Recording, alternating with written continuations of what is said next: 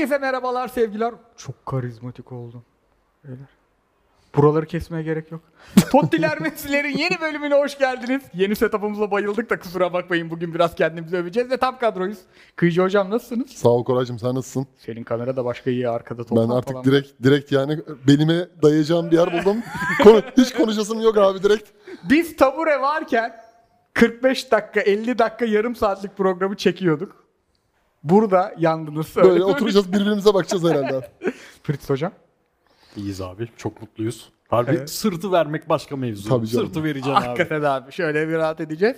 Bugün ne konuşacağız? Önce David Silva futbol bıraktı. Bir ince ona gireceğiz. Ondan sonra da biz size bizim en çok keyif aldığımız yayın, hatırlıyorsunuzdur. Yani normalde ben çok kolay beğenen tarafım bizim ekipte. Abi ne güzel oldu ya falan derim. Cevaplar biraz gelir. Evet güzel oldu Koraycığım falan gelir ama siz ikiniz biraz daha zor beğenirsiniz benden. Daha eleştirel bakarsanız. Ama Dünya Kupası grupları preview yayınlarımıza hep beraber bayılmıştık ya. Biz de bu sezon öncesi ona benzer bir şey hazırladık. İzlenecek futbolcuları ayrı çıkardık. İzlenecek takımları ayrı çıkardık. Şimdi izlenecek futbolcularla sizlerle olacağız. 20 tane futbolcu çıkardık. 50'lerden, 60'lardan, 100'lerden eledik. 75. 75 mi? Benim çıkardığım ilk liste 75'ti. Artı bizim 15'er, 20'şerler var. Bayağı bir eledik. O yüzden tabii ki sizden de önce bu yeni dekorumuza, yeni setup'ımıza, yeni jeneriğimize bir beğeni, yorumu alırım. Like. Abi biz çok az like istiyoruz. Evet. Unutuyoruz ya. Like önemli abi. Evet. Harbi bazı YouTuber'lar var. 3 tur geçiyor. Reklam, yani onun da premium'u çıkması lazım YouTube'a. Diyelim önce David Silva ile başlayalım abi. Futbolu bıraktı. Hani şöyle, Arda'yı da bugün konuşacağız. Arda Güler nasıl bir futbolcu olur büyüyünce de konuştuğumuz oyunculardan biriydi. Ve çok kendisi gibi bırakmış. Çok naif, çok tatlı bırakmış. O videoyu da izledim anlayabildiğim kadarı. Ne diyorsun David Silva'ya dair? Abi normalde hani bugünkü konseptimizin dışına çıkmak istemezdim. Ama ben, herkes için çok özeldir de, benim futbol izleme keyfimi böyle... Beni canlandırdı David Silva'nın 2010 sonrası kariyeri. Yani futbola dair ben biraz basketbola, NBA'ye çok kaymaya başladığım dönemler olmuştu. Kaydığım dönemler olmuştu. Kamerada arkasında basket topu olması. Aynen. Ayhan abi bir deha ya bu işler. David Silva o yüzden çok önemli benim için. Çünkü dönem işte modern futbol kavramı her dönemin kendine göre. 2000'lerin farklı bir dokusu vardı. 2007'ye kadar başka bir şey izledik. Sonra işte hocalar özellikle çok değiştirdi ama baş aktör futbolcular ve modern futbol dediğimiz, şu an izlediğimiz futbolu dönüştüren oyunculardan biri. Çünkü bu adam kariyerine Valencia'da 10 numara kanat, özellikle kanat performansı bir dönem. Mata'nın olduğu denklemde. Matalı kadroda falan. Sonra modern 4-3-3'teki orta saha oyuncusu, iç performansı olarak Modric'le beraber bu adam benim için norm oldu. Yani bir futbolcuya baktığımda artık ben, şimdi 10 numaralar kayboldu diyoruz ama aslında 10 numaralar kaybolmadı. 10 numaralar başka bir şeye dönüştü. Bunu sağlayan adamlardan biri, net olarak belki de birincisi David Silva. Çünkü yetenekli bir futbolcu. İşte Arda'yı gördüğümüz zaman, Arda'ya baktığımda ilk kurduğun hayal artık acaba Alex olur mu? Hacı olur mu? Değil. İlk kurduğum hayal benim Modric olur mu? David Silva olur mu? Bence muazzam bir hani Manchester City'nin tarihsiz görünen, en azından Manchester'lı olmayan insanlar için tarihsiz görünen tarafı yüzünden hak ettiği övgüyü de bir türlü hiç almadı kariyerinde. Bir sene daha devam edecektir Real Sociedad'la ama ACL berbat bir şey. Yani genç sporcular bile ACL oldu mu sonra bir daha dikiş tutmuyor. O açıdan hani zorlamaması da önemli. Çünkü döndüğü zaman 38 yaşında olacaktı falan. Ama muhteşem bir kariyer izletti. Yani bıraktığı günden beri yine ben sık sık açar izlerim zaten. David Silva highlightları izliyorum. Yine öyle yapacağım. Ben çok keyif aldım kendisinin futbola verdiğinden. Real Sociedad'a da gitti biliyorsun abi. Tabii. Kupa aldı herif. Tabii, orada da iş çizgisini hiç bozmadı. Aynen. Ben size şunu sorayım. İlk dokunuş. Berbatov mu David Silva mı? David Silva. Çok ben çok zor abi. Berbatov da bak öyle biliyor ki benim çok zayıf noktam olduğunu. 30 metre yukarıdan gelen topu tık. İnanılmaz bak. Uzun atılan da büyük ihtimal Berbatov abi. Uzun tamam. Evet net. Evet böyle ayrıştırabiliriz. Uzun aynen. Da Berbatov. Aynen. Ben Silva'cıyım yine ya. Silva da kontrol eder ki 30 metreden gelen topu. Türkiye adı geçti mi Silva'nın? Silva'nın adı benim bir tweetimle geçmişti. Bir ara böyle 2 sene önce çok fazla yine 33-34 yaş oyuncular geçiyordu. Ben de demiştim ki ya şu paraları denkleştirin bari David Silva getirin. Bırakacak, City'den ayrılacak. Sociedad'a gideceğine buraya gelsin. Onun dışında... Peki şöyle abi, bir... Pardon bir kere geçti. Fenerbahçe... 2017. Bir anda güvenilir bir muhabirin David Silva Fenerbahçe yolunda haberi düştü. Bir gece Galatasaraylılar çok ürkmüştü. 31 yaşındaydı o zaman, yani gençti. Peki şöyle sorayım size, Galatasaray'ın transfer politikasını ele almadan Mata ayrılıyor, David Silva geliyor. Bir sezon kontrat, okey mi? ACL olmasa ayrı. Evet. Abi ne diyorsun? Bence de net. O profile de çok uyardı yani. Uyardı. Katılıyorum. Geçeyim mi topçulara? Geçelim abi. Biz bu 20 futbolcuyu şu an 1. sıradan 20. sıraya göre hiçbir sıralama yapmadık. En iyi futbolcu listesi değil. Değil. Tabii. En iyi transferler listesi değil. Aynen. Hatta hepsi yeni transfer de değil.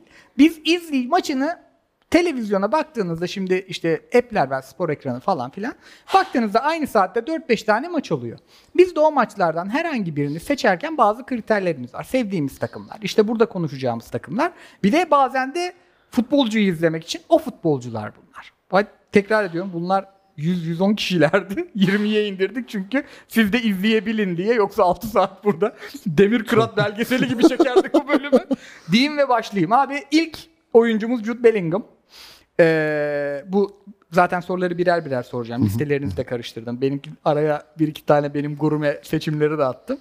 Abi Jude Bellingham'la ilgili benim takımlarda da konuşacağımız esas sorum sana şu. Zaten oyuncuyu anlatırsın. Abi ekran çok iyi oldu ya. Biz bugün bayağı bir burayı överiz. Fiziki gelişimde. Arkada Sport is Art yazıyor falan, bambaşka. Maradona görünüyor.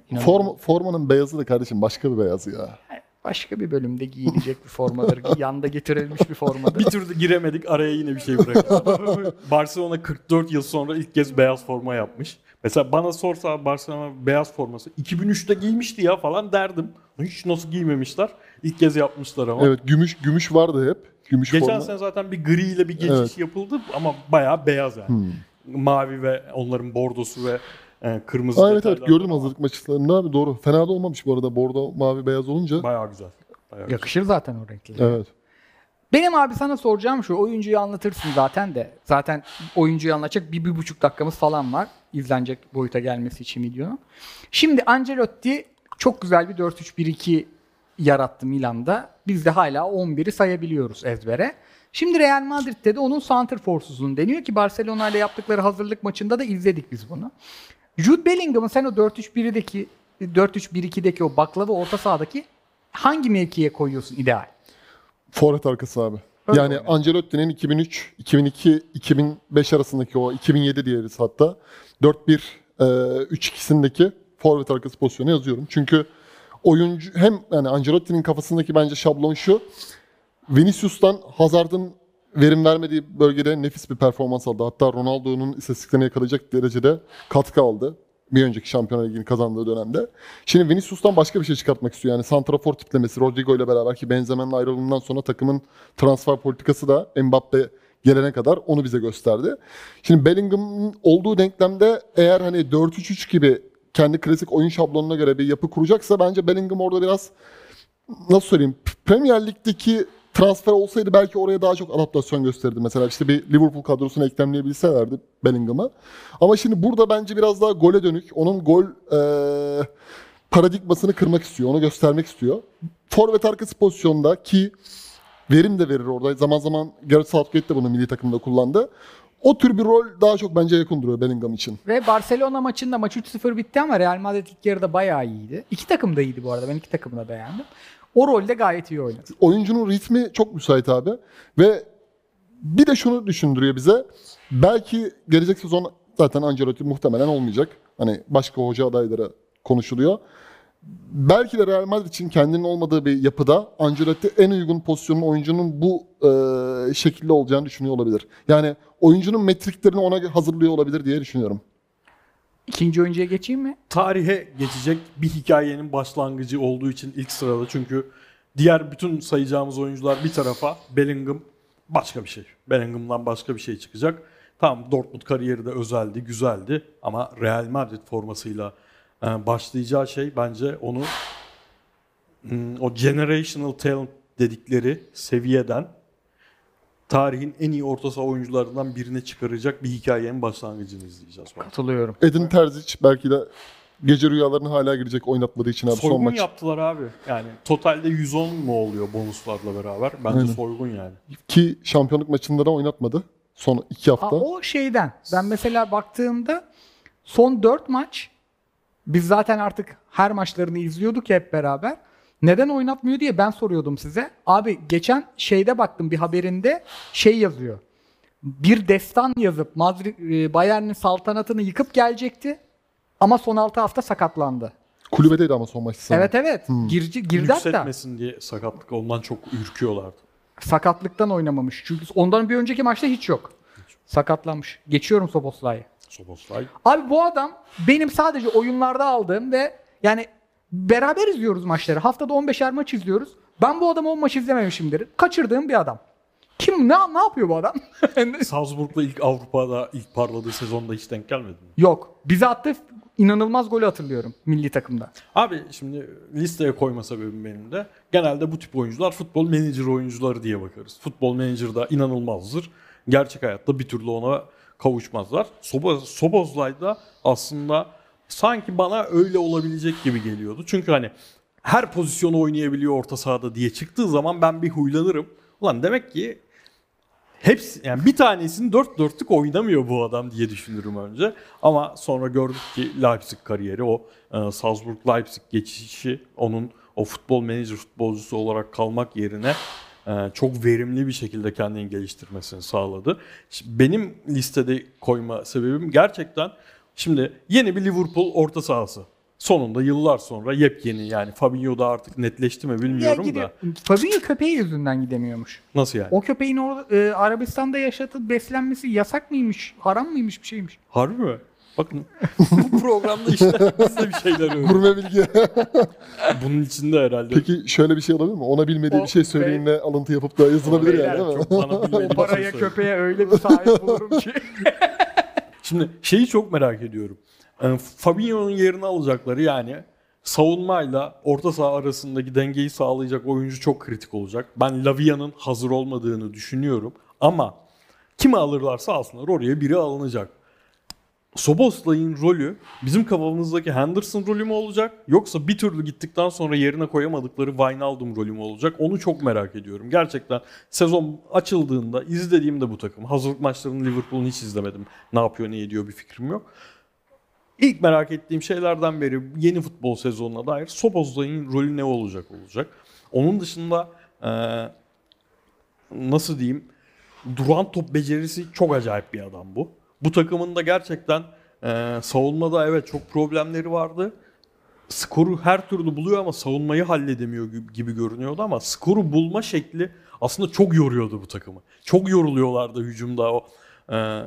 3 sezon önce daha pas takımına dönüşmüş hallerinde skora yaptıkları zamanlara göre çok fazla enerji üzerinden oynamak zorunda kalıyorlardı. Bence Klopp'un Liverpool kariyerinin devam mı tamam mı sorusunu cevaplayacak Soboslay'ın performansı. Çok da karizma bir herifmiş. Net topçu tipi var abi. Geldik Alejandro Garnacho'ya. İlk basıp giden oyuncu. Abi bunu eklemene şaşırdım. Dinlemek istiyorum. Abi bunu 2 tane topçuyu biraz şey ekledim. Hani bunların artık olması lazım sebebiyle ekledim. Bir tanesi Garnacho. Şimdi oyuncu bir kere hani boyuna göre hızlı, adam eksiltebilen, hani seri çalım atabilen, slalom yapabilen. Nefis zevkli bir adam. Evet. Oyun disiplini yok, taktiksel sadakati yok ama Ten Hag'ın elinde olduğu için bize bir kumaş vaat ediyor. Bu sene de ben daha çok forma şansı bulacağını düşünüyorum. Geçen sene United'ın biraz sallandığı, Ronaldo krizinin olduğu Dünya Kupası öncesi dönemde Fulham'a nefis bir gol atmıştı. Çok dikkat çekmişti o dönem. Rashford'un santrafora geçişiyle beraber bunun sol tarafta oynama ihtimali de daha çok arttı. Hani Sancho biraz form düşüklüğü yaşadığında forma şansı da buldu. Ten Hag'ın takımında en dikkatli izleyeceğim 2-3 oyuncudan biri Garnacho olacak abi. Ve ben şeyi görüyorum. Teknik kapasite gerçekten var. Bunu sürdürülebilir hale getirebilirse Premier Lig için çok ideal biçilmiş kaptan. Ve oyuncunun hani Arjantin tam milli... Tam serseri ya. Tam abi şey yani biraz kafa kırık. Hani topçunun da biraz kafa kırığı bir yere kadar, bir sınıra tabii kadar iyidir ya. Bu biraz o denli makassa. Özellikle bakacağım. Hani bu tabii bunu söyledik ama şimdi mesela çok kötü bir performans gelebilir. Aynısı Paris Saint-Germain'de Ekitike için de söyleyebiliriz. O yönden dikkatli izleyeceğimiz oyunculardan bir tanesi. Şu senaryo abi. Höjlund bugün bitti. Yani son pürüzler kalmış. Gasperi'nin baba çok acayip bir paraya çaktı. Çaktı demeyelim, Højlund çok sevdiğim bir oyuncu da. Højlund geldi ve o klasik birinci sezon, çaylak sezon sıkıntısını yaşamadan oynuyor diyelim. Verimli bir şekilde oynuyor. Højlund verimli bir şekilde oynuyorsa Rashford'u öne atmana gerek kalmayacak. Tamam. Rashford en verimli olduğu pozisyonda oynayacak. O zaman böyle son 20 dakika oyuncusu mu olur yoksa o takım içinde başka bir... O zaman dediğin gibi abi son 20-25 dakika o zaman da Sancho'nun olduğu denkleme girmeye çalışacak. Çünkü hem sol hem sağ El Aron'da oynadığı için... Ama sen stili seviyorsun. Stile bayılıyorsun. Stil, yani biraz şey böyle hani... Arjantin milli takımında da oynayacak muhtemelen. İspanya pasaportu var ama Arjantin'e doğru kayıyormuş gönlü. United'ın bir tane böyle renge ihtiyacı var be abi. Hani yani her takımın var bence. Yani Nani robotik oyunculardan bir tık sıkıldık. Tabii yani Nani tarzı Nani Ferguson ilişkisindeki gibi olmayacak belki ama Ten Hag da vazgeçmediğine veya kiralamadığına göre bir şeyler yapabilir diye düşünüyorum. Garnacho Uruguaylı değil mi ya? Yok, Arjantin abi. Aa. Abi Ronaldo fanı olmasını şaşırıyorduk. Evet. Arjantin'in Ronaldo fanlığı. Şey gibi oldum, Sinan Engin'im var. Ben bu çocuğu havaalanında gördüm. Lodeiro.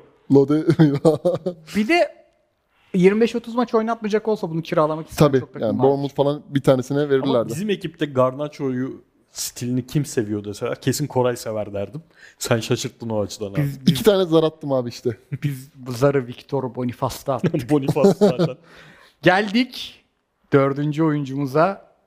Bunu geçen sene bayağı severek izliyorduk, Luis Openda. Abi niye bu gayet iyi paraya gitti bu arada? Benim beklediğimden fazla bir paraya gitti. Şimdi Lig 1 forveti diye bir konsept artık var. Hele bu sezon iyice coştular. Balogunlar, Elyevahiler. Mesela onlardan da transfer bekliyordum. Onlar Arsenal'e döndü. Elyevahi Chelsea sapık bir parayı alıyormuş. Elyevahi'ye mi çökmeye çalışıyorlar evet. Şimdi? Öyle ama işlerinde tabii oynadığı takım sebebiyle en çok izlediğimiz, en çok keyif veren oyuncu Openda oldu. Tabii Openda'nın o takımda şöyle bir şansı vardı. Frank Hayes Hoca zaten düzen çok acayip işleyen, tıkır tıkır işleyen bir düzen ama yanında hep bir tane pis işleri yapan oyuncu, santrafor mutlaka oluyordu. Santrafor'dan bozma kanat oyuncusu oluyordu duruma göre. Burada ne yapacağını çok merak ediyorum. Nkunku'nun yerine geliyor. Şimdi Nkunku, Openda Nkunku'ya göre daha net bir santrafor. Hani Openda'yı alırsın, 4-2-3-1 oynayan takımın santraforu yaparsın. Nkunku'yu yaparken bir düşünürsün. Openda o açıdan daha net bir oyuncu ama Nkunku gerçekten net santrafor olmayan bir oyuncu için çok bence sapık bir gol katkısı veriyordu. Yani sahada kaldığı sürece dakika başı gol ortalaması yıkıp geçiyordu abi. Çok hareketlilik. O açıdan ne yapacak merak ediyorum. Soboslay da gitti. Şimdi burada yeni bir şey olacak. Ben Marco Rose'nin bu sene Dortmund'dan daha çok şampiyonluk yarışında olabileceğini düşünüyordum ama iki tane en kilit oyuncusunu kaybetmeseydi ne olur diye düşünüyordum. Ama her türlü ben keyifli izleyeceğim. Biraz bonservisin altında ezilme tehlikesi var. Ama Fransa'nın sertliğinden Bundesliga'nın geniş çayırlarına gelmesi de bambaşka bir etki yapabilir. Patlamada yapabilir. Evet. Ben buraya mesela Dortmund'dan hem rakibinden aldığın oyuncu Dahoud'u çok düşünüyorum Leipzig'e. Rosen'in eline çok başka bir oyuncuya da evrilebilirdi ama onu da Dezerbe aldı yani. O da ilginç bir transfer oldu. Sabitzer, Dortmund neyse onları sonra konuşuruz. Aynen. Beşinci oyuncu bunu tesadüfen beşe koymuş. Sesko'yu da aldılar bu arada. Evet aldılar. Arda Güler 5. Çok üzücü be abi sakatlık muhabbeti. Tam 5 ay yokmuş. Biz de 5'e koymuşuz. Ben esas sorun buydu size. Mevki sorun buydu bir de. Sen yani normalde Real Madrid taraftarına versen işte eline Madrid Store'da birinin eline kağıdı versen forvet arkasına bu 4 oyuncuyu dağıt desen bence en öne Arda'yı yazar. Ama senin gibi ben de Arda'nın sanki sağ iç sol iç La Liga'da daha keyif vereceğini düşündüğüm için hem koydum hem de forvet arkası değil böyle bir hakikaten Modric ikamesi gibi oynatır Ancelotti Hoca gibi geliyordu bana. La Liga'nın ilk haftalarını kaçırıyormuş aldığımız haber. Çok anormal bir durum değil. Evet. O iyi. Tamam. Yani ilk haftada oynamasını beklemiyoruz öyle, diyorlar. Hani 2020'yi şu kapattı gibi bir şey söz konusu yani. Yok canım, tamam, öyle o kadar büyük bir sakatlık. O zaman bunu da Deportivo sıkmış abi. Bunu da Deportivo zaten Barcelona. Aynen. Yine üflemişler yani. Allah'tan şey yapmamış, lokma döktürmemişler. Telefona bildirim geldi, ne oluruz falan dedim dün ya. Yok, yani benim okuduklarım öyle. Mundo Deportivo'nun kaynağı daha sağlamsa atletikten bilemem. Evet. Şu an ilk haftaları kaçırıyor gözüküyor. Abi idmanlarda yaptıklarını izledik ya. Gerçekten o çok değerli bir şey ya, özgüven. Hakikaten. Madrid'de gerçek, çünkü Madrid başka bir sınav ya. Sen de bekliyorsun. Ben büyük keyifle izleyeceğim yani sahaya çıktığını. Abi şimdi yine şöyle gireceğiz konuya tabii. Ancelotti'nin elinde bir sene staj, takımın işte temel derinliklerini öğrenme, bazı teknik bilgileri geliştirme, Madrid'e alışma dönemi. Bir sonraki sene işte gelecek hocaya yemekte bağlı. Oturup kalkmayı. Yemekte oturup beyefendiler masası kültürüne. Bir sene sonra yani gelecek esas teknik adamla beraber artık formayı devralıp da zaten 19-20 yaşından itibaren orayı sürükleme bekliyorum. Tabii Arda idmanla yaptığı, söylemiş olduğun gibi abi, hareketlenmeler, işte Bellingham'a göre adaptasyonu daha erken göstermesi, aldığı etkileşim, hani taraftarların bunu hani Messi ayarında lanse edilmesi çok önemli. İyi başlaması çok önemli. Tabii bu sakatlık dönüşü de ben şey düşünüyorum abi. Arda'ya esasen Rodrigo ve Vinicius'un uygulanmış olduğu fiziki program yapılacak. Yani Ancelotti'nin en önemli alameti farikası bu. Hani Vinicius geldiğindeki haliyle sondaki fizik hali bambaşka yani. Rodrigo abi her yerde izleniyor. Terminatör gibi oldular yani. Arda'nın bu hani bu fotoğraftan bir sene sonra başka bir fotoğraf. Burada olursak yine onu konuşuruz. Başka bir fotoğrafa evrilecek. O çok önemli abi. Hani zaten Modric ve Kroos da o yönde açıklamalar yaptı. Ama hakikaten yani denir ya, yanından ayrılmayacaksın genç topçular için. İşte atıyorum Hacı Emre olayındaki gibi Türkiye'de. Yani dibinden ayrılmayacağı çok adam var yani. Modric, Kroos, işte Vinicius'un bazı yaptığı hareketler çok çok değerli. Zaten olan bir cevher var ve o cevheri de üzerine koyacak şekilde gelecek. Ve gittiği takım da bence çok doğru abi. Yani Barcelona'ya nazaran, ki Barcelona oranın kabuğunu kırmak biraz daha zordur ya. Arda kendini yıldız hissedebileceği ve yıldız hissettirebileceği bir yere gitti Madrid açısından. Doğru transfer. Şu an için doğru bir kadro yapılanması yani, politika da çok doğru Madrid'deki. Önümüzdeki sezon, bu sezonda tabii ki çok kesitler göreceğiz. Atletico Madrid'de Arda'nın ilk gittiğinde hani Simone geldikten sonra bir açıldığı dönem var ya. Özellikle bahar aylarından sonra zaten sonra sazı elini aldı. Ben de öyle bir süre, hani bir adaptasyon süreci bekliyorum. Ama esas film gelecek sezon olacak. Bir de Modric şey açısından da benziyor. O jenerasyonun Hırvatistan'daki 10-15 sene liderliğini alacak oyuncuydu hep. Yani o baskıyla yetişti. Toplumdayken bile. Arda da yani bizim milletten son önümüzdeki 5 yıl bir Arda Güler daha çıkarsa çok şanslıyız demektir. O hakikaten herhangi bir milletten ben... Evet. Belçika'dan mesela bir tane çıkabilir mi abi De Bruyne'den sonra? O biraz şey, blue abi yani bunlar bence. Bunlar çok özel şeyler ya. Yani bundan sonrasını hikayenin, Arda'nın hikayenin kalanını bence etrafındaki insanlar, yani onun hayatını ve kariyerini yöneten insanlar ve kendisinin sporculuk mentalitesi verecek. Çünkü yetenek başka bir şey. Ama Messi ve Ronaldo'yu 18 sene aralıksız bu kadar konuşmamızı sağlayan şey o sporcu mentaliteleri. Tabii. Onun kararını o verecek ama o yetenek öyle her ülkeden, herhangi bir ülkeden öyle çok çıkacak bir yetenek değil. Benim yani o bir tweet var ya, tam bir sene önce atmışım. David Silva ve Modric tarzı bir şeye dönüşür umarım, iyi bir hocanın elinde Arda deyip Modric'in yanına gitmesi.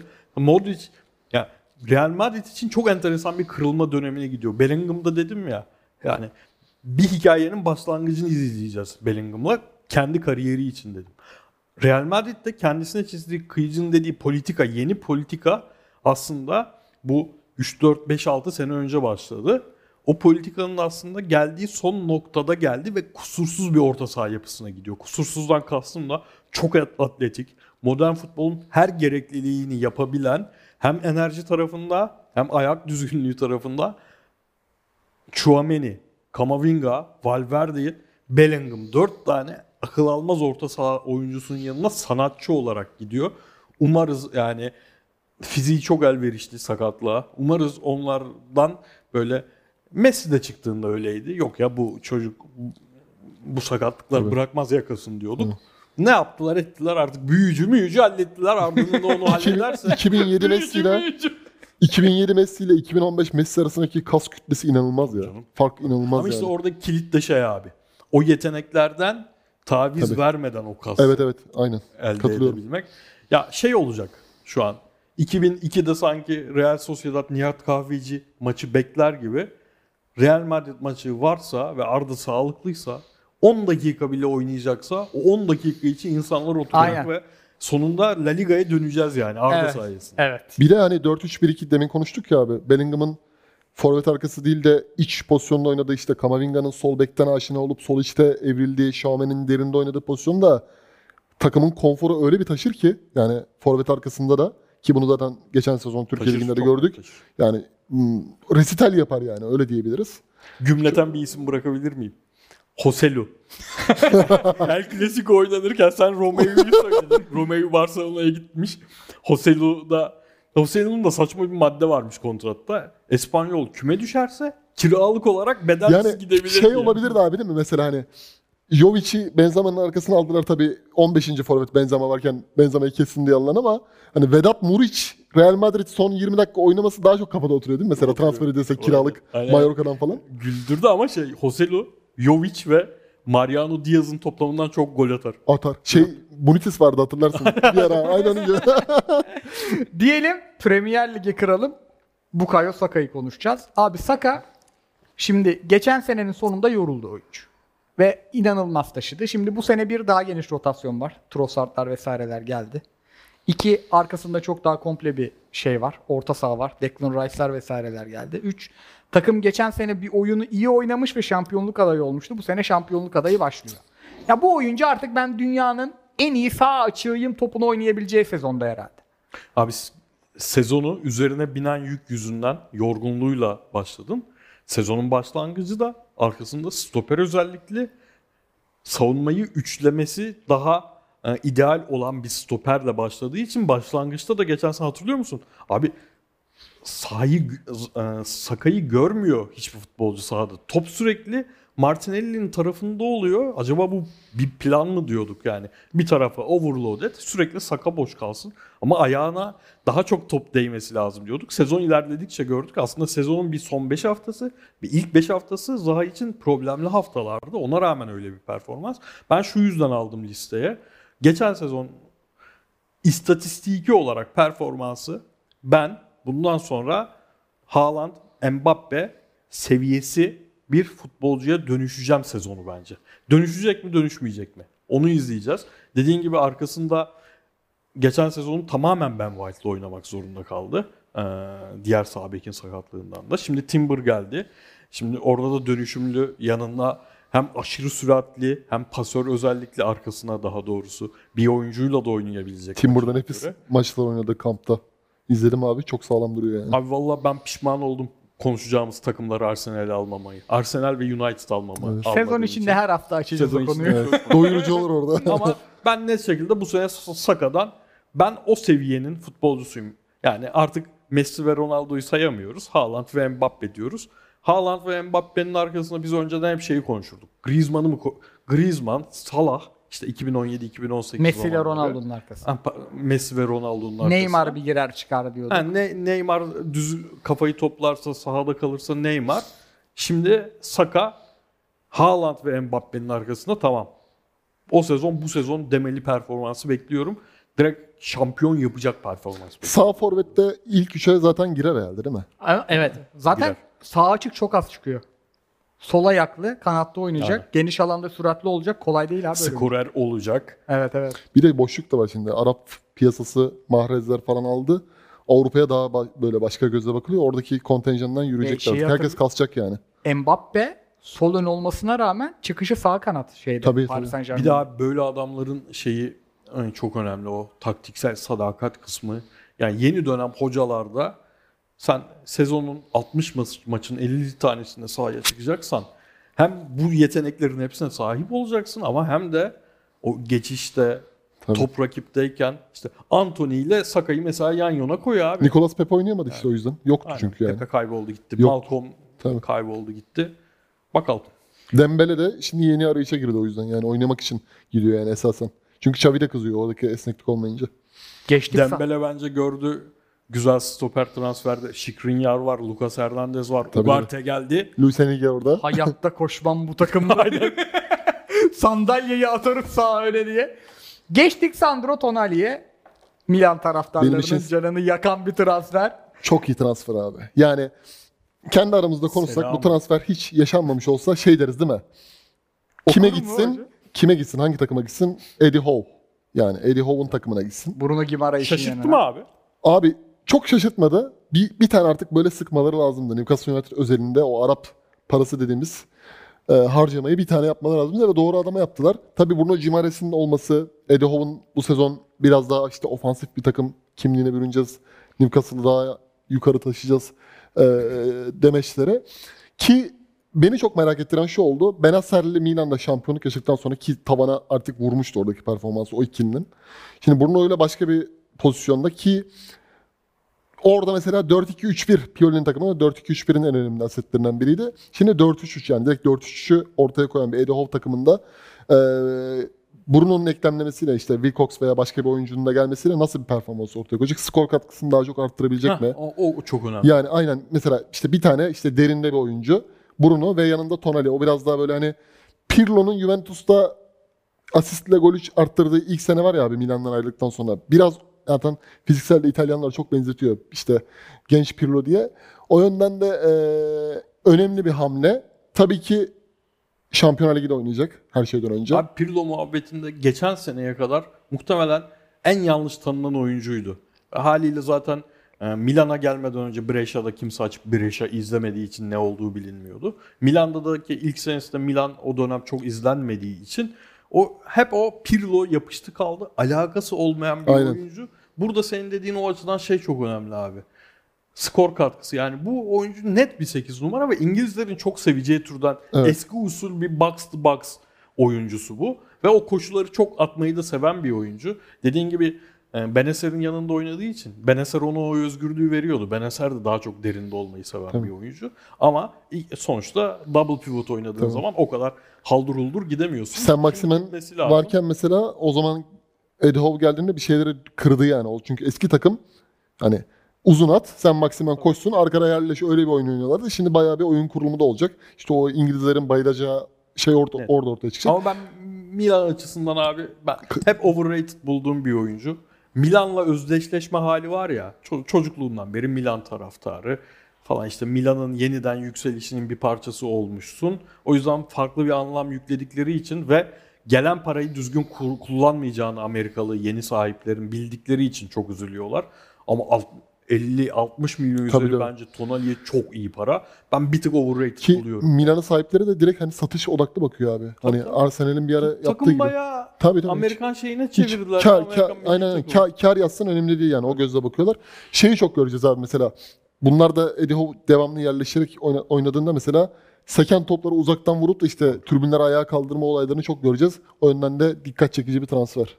Dedik geçtik Lazar Samardžić'e. Oyuncu herhalde yayınlandığımız zaman bile Inter'e imza atmış olabilir. Ya şimdi benim bir sürü orta saha eklemem vardı. Özellikle La Liga'dan eklediğim bazı oyuncular vardı.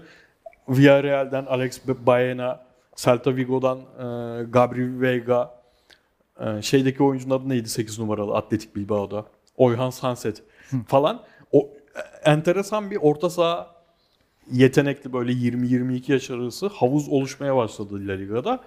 İtalya'dan da Udinese'den Samardžić niye ben büyük takımların radarına bir türlü girmiyor bu adam dediğim bir oyuncuydu. Fener'e gelen Szymański'ye de benzer aslında stili 8-10 arası stili.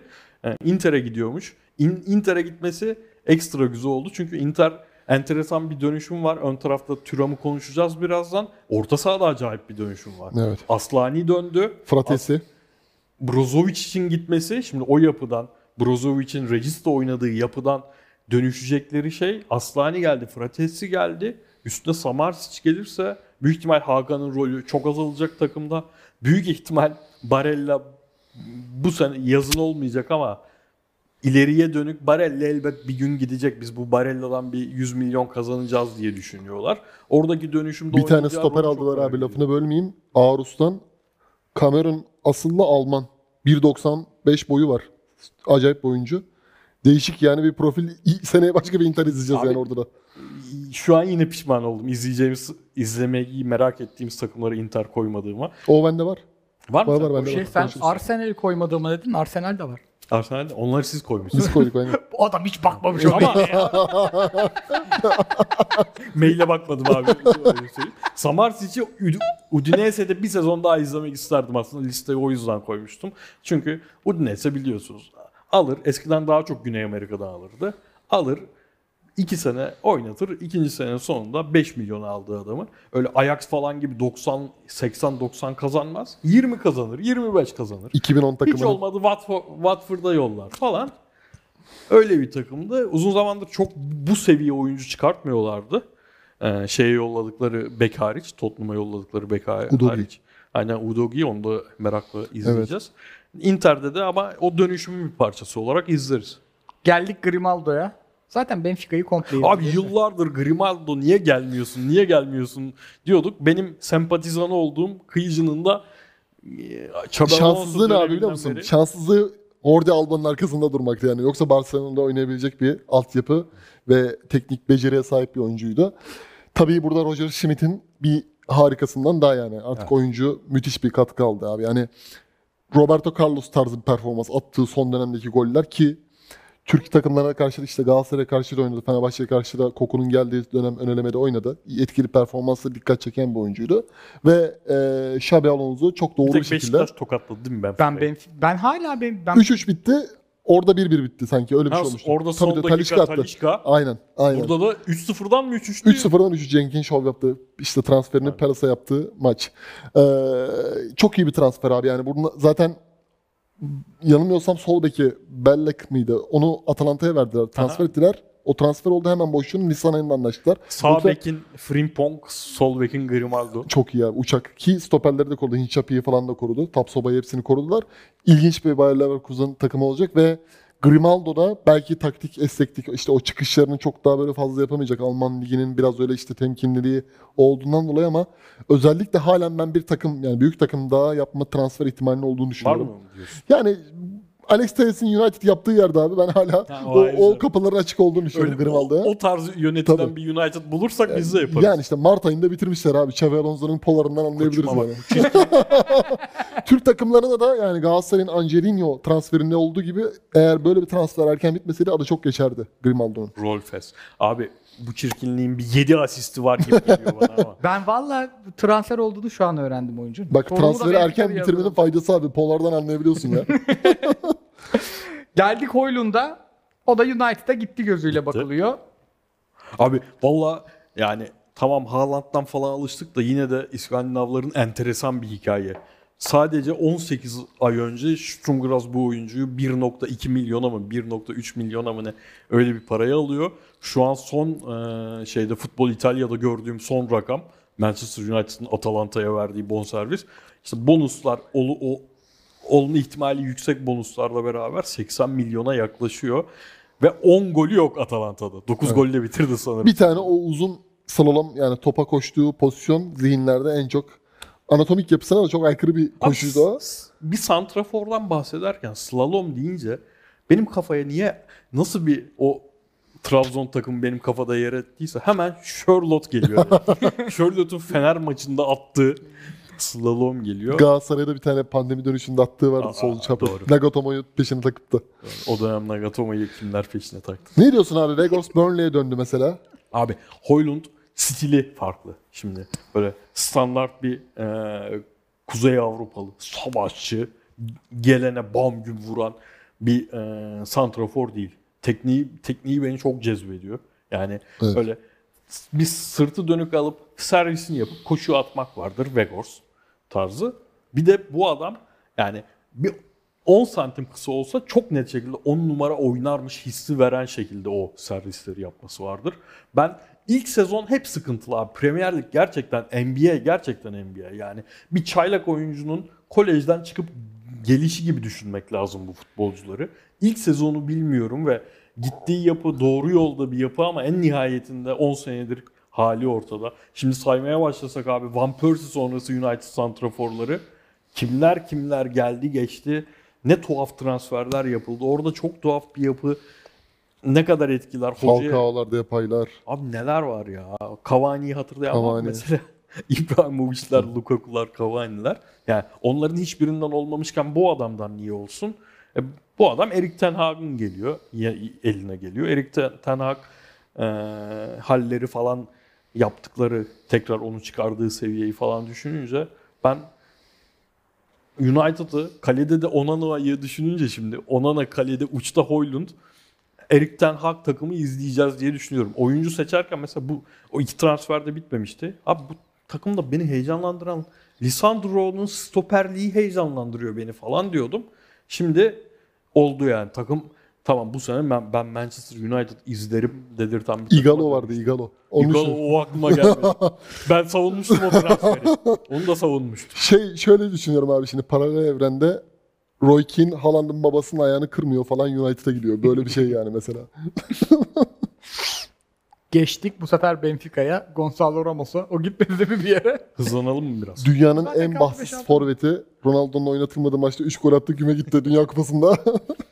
Abi demin konuştuğumuz gibi Schmidt'in özellik kattığı oyunculardan bir tanesi. Gol katkısı olduğu gibi hem de oyun motoruna da çok aşina oldu. Yani geriye duvar olup da arkadaki oyuncular, özellikle Juan Mario'nun çift tane gol asist yaptığı bir sezonda dikkat çekici performans. Ve ben artık bu sezon bunun da, yani Ramos'un da 5 major ligde büyük takıma transfer olabilme ihtimalini yüksek görüyorum. Çünkü geçen sezon baktılar, başarını işte üzerine koyarak devam edecek mi, bence o yüzden beklediler. Yani aynı şeyi düşünüyorum. Kvara'da da düşünüyorum yani. Bu sezon onun için artık büyük transfer sezonu olacaktır, aynı performansı verirse. Ramos da bence Benfica iyi bir takım kurdu. Orkun'la beraber işte sol beke Pekarik'i aldılar. İyi bir takviye geldi Grimaldo'nun yerine. Ramos'un performansıyla kilit oyunculardan biri olacağını düşünüyorum Avrupa sahnesinde. Nunez mi, Ramos mu sence? Hangisi şu anki hali, o zamanki haliyle Nunez abi. Ama yani Nunez performansıyla Nunez. Tabii. Ama işte demin senin söylediğin o Højlund transferinde de mesela adaptasyon önemli ya. Nunez için de bu sene bakacağız yani, tabii, ona. Doğru. Bir de solda falan oynatıldı. Sol forvet falan. Onlar artık görmeyiz herhalde çok fazla.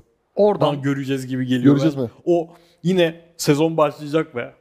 Abi yine Gakpo santrafor, yine Nunez'i kanada koymuşsun. Jota Mata döndü herhalde değil mi abi? Döndü. Ve orada tabii Luis Diaz var. O çok başka mevzu. O sakatlık yaşamasın, onu izlemek. Salah'ın yeri garanti. Santrafor'da artık Nunez'i çekerse İnşallah. Solda çok rekabet. Jota ve Diaz. Jota hep sanki artık böyle sonradan girip gol yollarını karıştıracak oyuncu olarak. Geçtik bu sefer Bundesliga'ya, Florian Wirtz'e. Abi Real Madrid'e gidecek Leverkusen'den bir hocayı konuşuyoruz aslında. Xabi Alonso çok önemli aday. Bu kardeşimiz de o semalara... Fotoğraf seçimi. O semalara transfer yapacak, topu oynar mı? Abi şu an topu oynayacağı topu konuşacak hali kalmadı. Çünkü oyuncuyu çok izlememiş olanlar da direkt bir antipati yarattı bence. Jack Nicholson filmi gibi.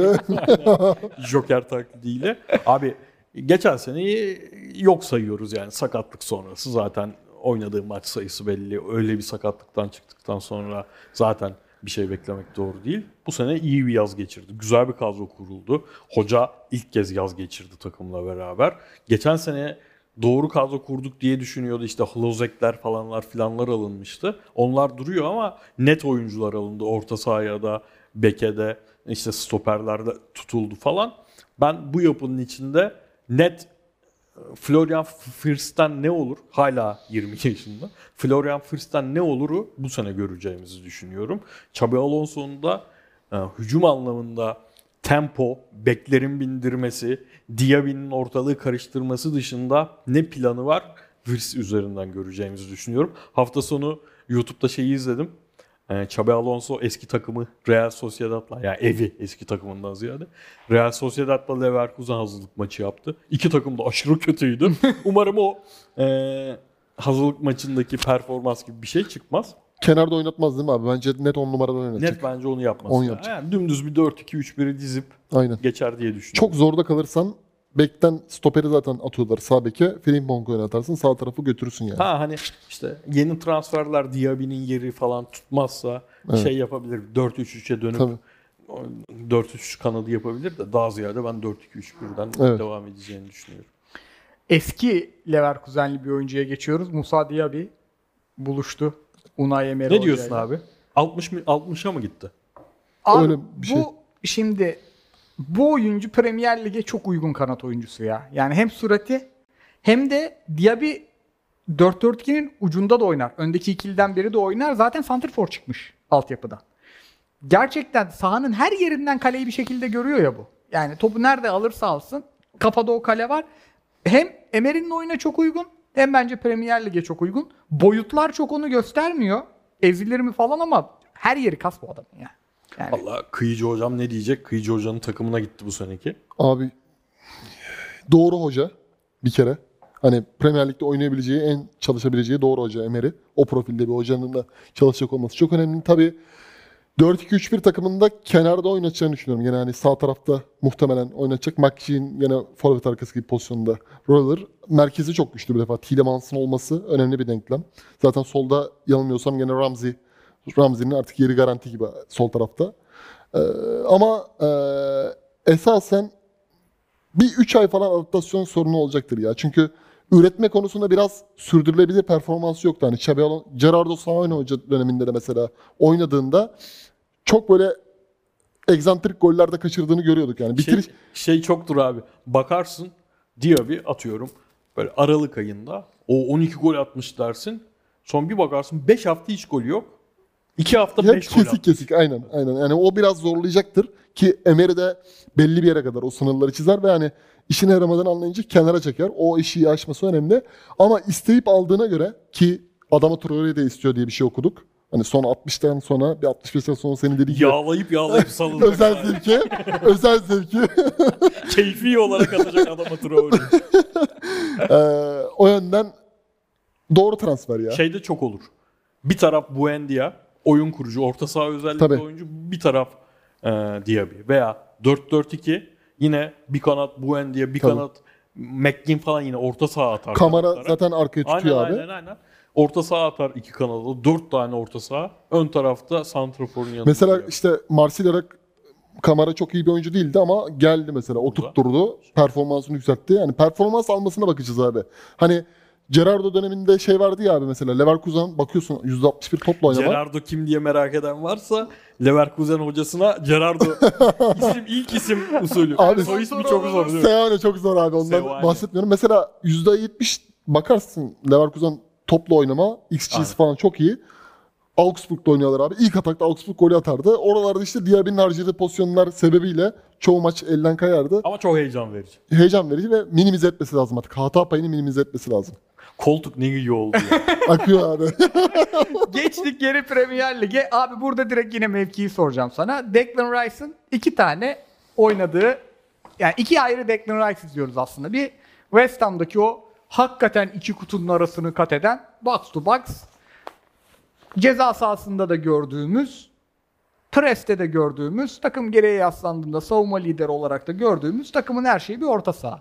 İngiltere milli takımında ise 4-3-3'ün önünde, şimdi işte biraz Rodri'nin rolünde, biraz Sergio Busquets'in rolünde ve beni esas heyecanlandıran Arsenal'deki rolü o.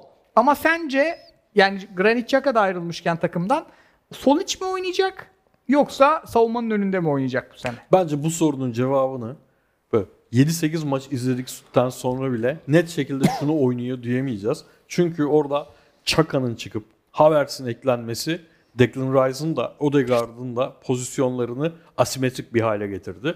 Declan Rice şeyi çok seven bir oyuncu yani. O dediğin box to box işlerini yapmayı çok seven bir oyuncu. Ama savunmanın önünü süpüren oyuncu olarak da bence kusursuza yakın oynayabilen bir oyuncu. Burada kusursuzdan kastım ne? Prime Fabinho ve Rodri tabii. Onlara yakınsayan bir oyuncu. Ama dediğim sebepten şimdi mesela beni bu takıma dair heyecanlandıran şey Havertz'in eklenmesi. Havertz'ten çıkacak şey, Havertz'in kullanılma şeklini Rice'ın gelişi çok etkileyecek. O yüzden ben duruma göre mesela sağ bekte Ben White kullanıldığında klasik üçlü stop çıkarken üçlüye dönüldüğü bir senaryoda Declan Rice'ın onların önünü süpüreceğini, ön tarafta Odegaard ve Havertz'in iki iç oyuncusu gibi sürekli rakip ceza sahasına koşularla kat edip Declan Rice'ın uzunlarının iş yapacağını düşünüyorum. Daha çok izleyeceğimiz rolü o olacak. Ama hangisini oynarsa oynasın ben çok overrated bulunuyor İngiliz olduğu ve verilen para yüzünden. West Ham'ın 100 milyonda diretmesi sonucu onu kazanması. Bence yerli oyuncu statüsünde bir oyuncu alıyorsan 100 milyon bu oyuncu için yani çok ideal bir fiyat. Çünkü abi hepsini çok iyi yapıyor. Yani şeyi düşünmezsin. Mesela Odegaard da sakat. Odegaard sakat. Ne yapacağım? Partey ile yan yana oynatacağım mesela.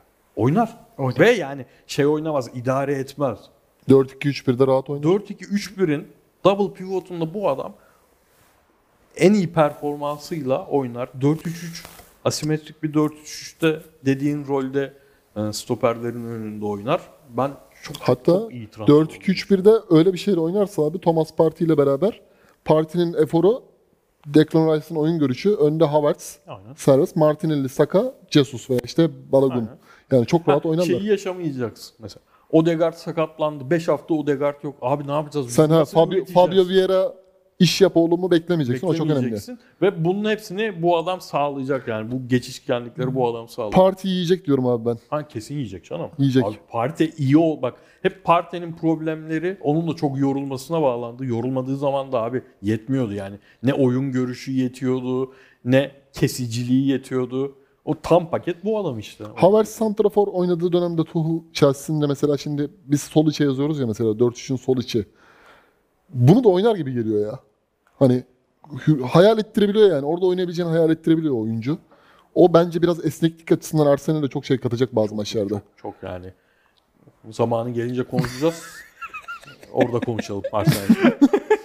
Çok ekstra yorumlarım var Arsenal beklentilerime dair de. O zaman Paris'e uçuyoruz. Hugo Ekitike. Evet. İkinci, abi senin adamın.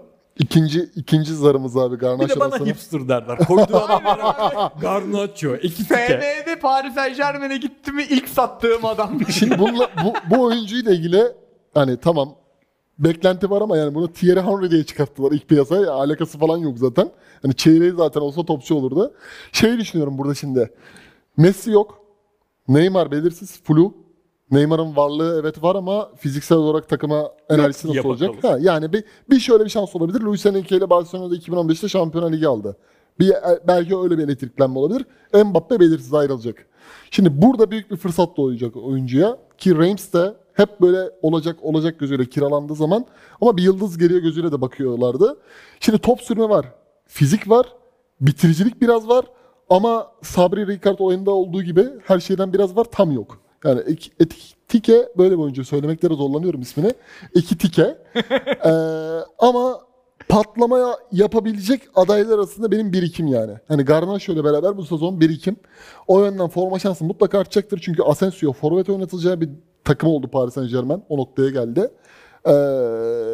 İyi başlaması lazım, iyi değerlendirmesi lazım ki Luis Enrique'nin oyunu mesela sen benden çok seversin. Çok keyiflidir yani. Hani belli bir top çevirme, belli bir top hakimiyet, topun mülkiyeti bizde kalsın felsefesine çok aşinadır.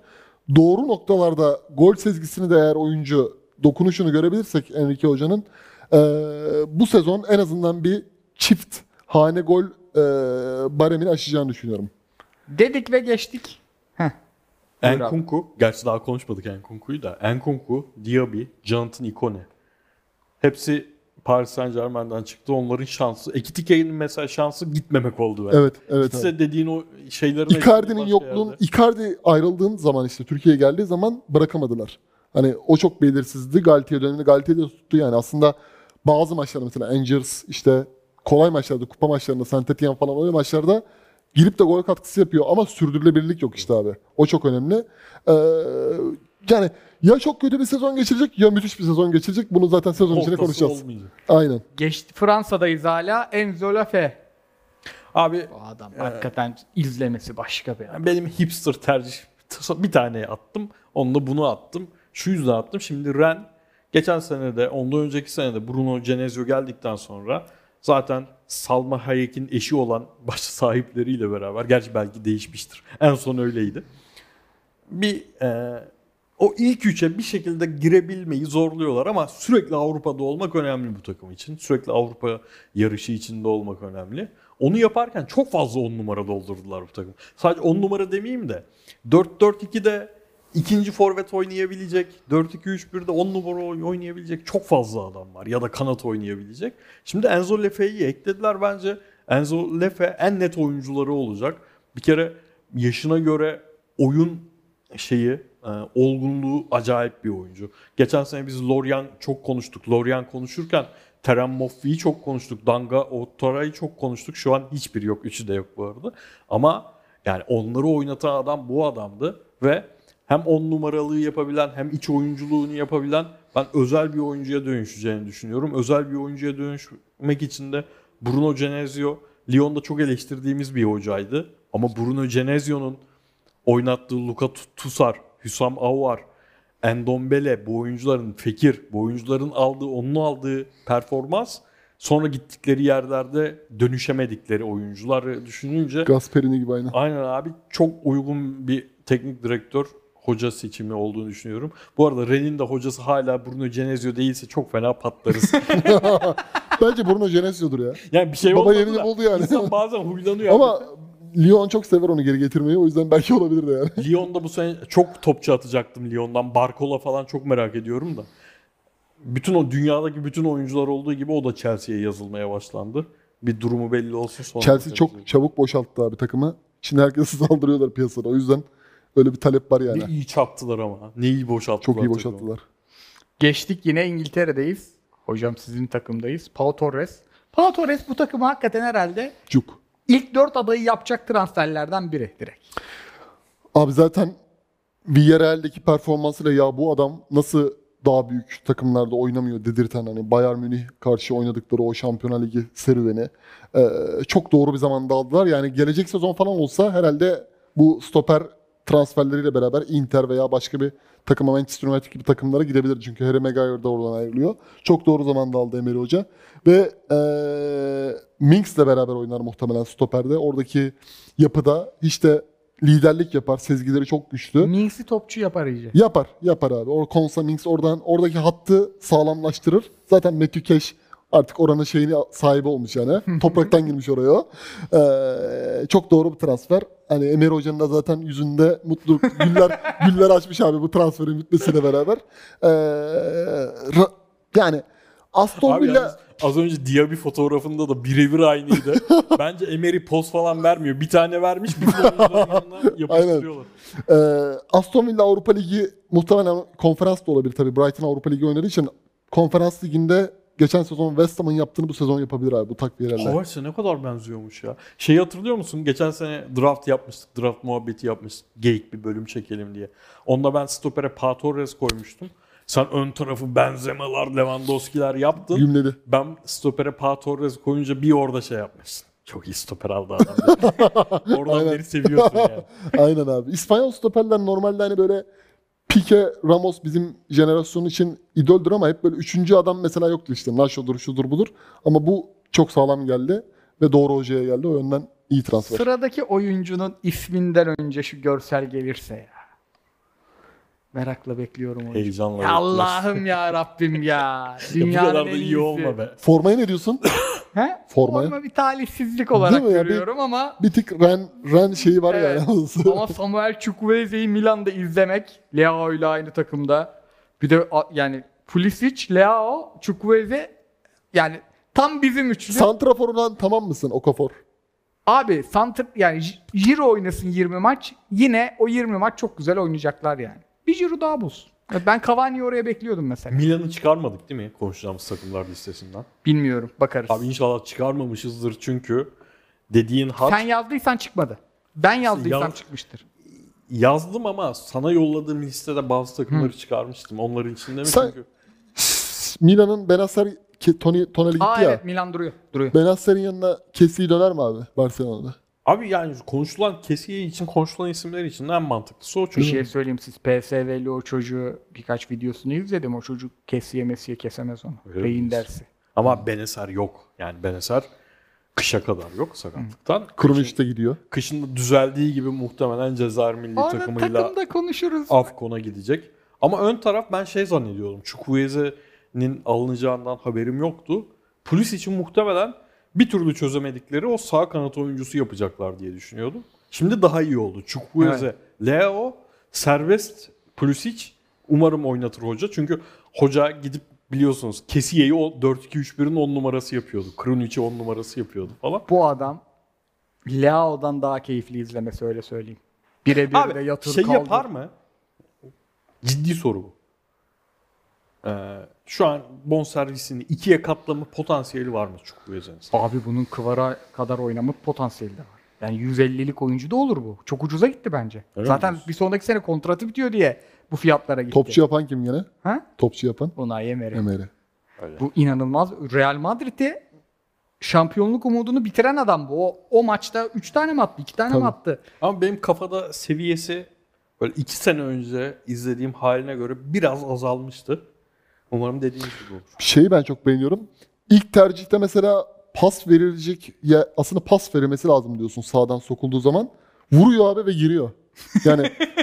Yani 10 tane vuruyorsa 7 tanesi falan giriyor. Çok ilginç bir şey var. Ya, müthiş hani burada da pas verirsin diyorsun. Onu Ciro'lu takımda pas verme olaylarını biraz daha yapması gerekiyor ama. Bu Leao'nun atletizmiyle yaptığını saf kabiliyetiyle yapıyor. İnanılmaz bir oyuncu. Şale Markersi artık sağ beke dönüştü. Tabii de artık mümkünse.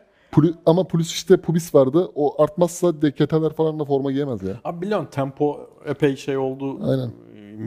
Milan'da mesela Milan'ın geçen sene esas yakan şey bence Giroud'un bir anda yaşını çok göstermesi ve Giroud yaşını göstermeye başladığı zaman Milan'ın tamam çok iyi savunma takımıydı da bu takım savunmayı geriye yaslanıp yapmıyordu. Önde baskıyla yapıyordu. Tabii. Önde baskıdan vazgeçip geriye yaslanma takımına dönüştüler.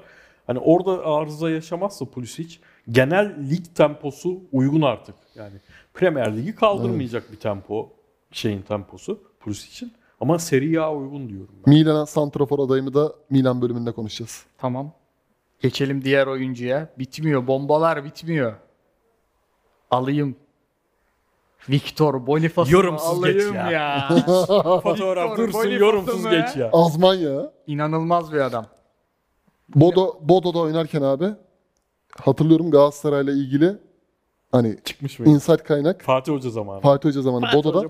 Molde'den Haaland sonrası abi Bodo'da Haaland'ın Salzburg'a gittiği dönemde bir bakılmıştı yani Boniface'e, öyle biliyorum.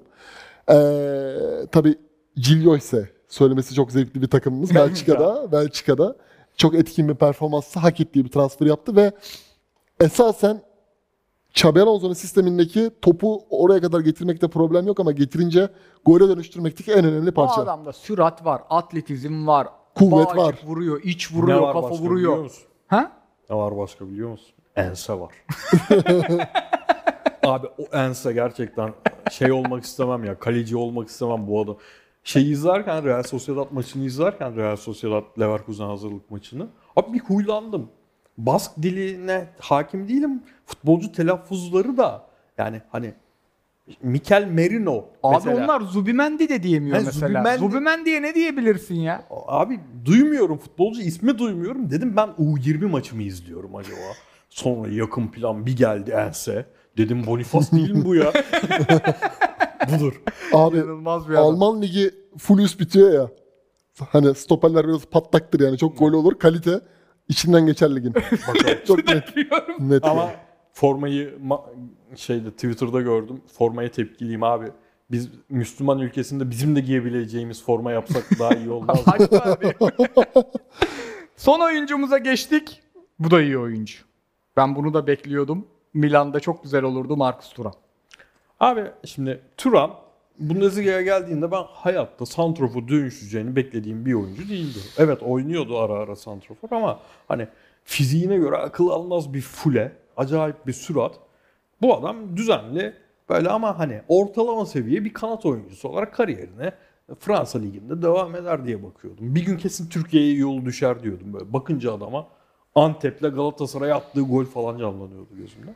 Sonra Mönchengladbach'a geldi. Rose hocanın eline geldi. O Rose hocanın o 4-4-2'si, Ancelotti 4-4-2'sinde Alessandro Pléa'yla, o da Fransız oyuncuyla acayip bir uyum yakaladı o pandemi dönemine kadar falan. Ulan dedim bayağı santraforluk varmış. Sırtı dönük de oynuyor. Bitiriciliği beklediğimden iyi bir hale gelmiş falan derken sonra Gladbach hocayı yolladıktan sonra sıkıntılı süreçler yaşadı ama santrafor oynadığı her maç, çünkü ara ara kanat oynamaya devam etti, çok iyi ve üst seviye oynayabilecek bir santrafor olabileceğini gösterdi. Ben yine de beklemiyordum ama hani tepe ligin tepe takım, şampiyonluğa oynayacak takımının gidip az santrafor olması amacıyla bu alacağını Inter enteresan karar verdi ama sonra düşündüm. Biz Inzaghi hocanın oynattığı futbolu Lazio dönemi kadar beğenmiyoruz bir türlü. Bunun sebeplerinden biri de elindeki oyuncular aslında Lazio'daki kadar onun için geçişken değil.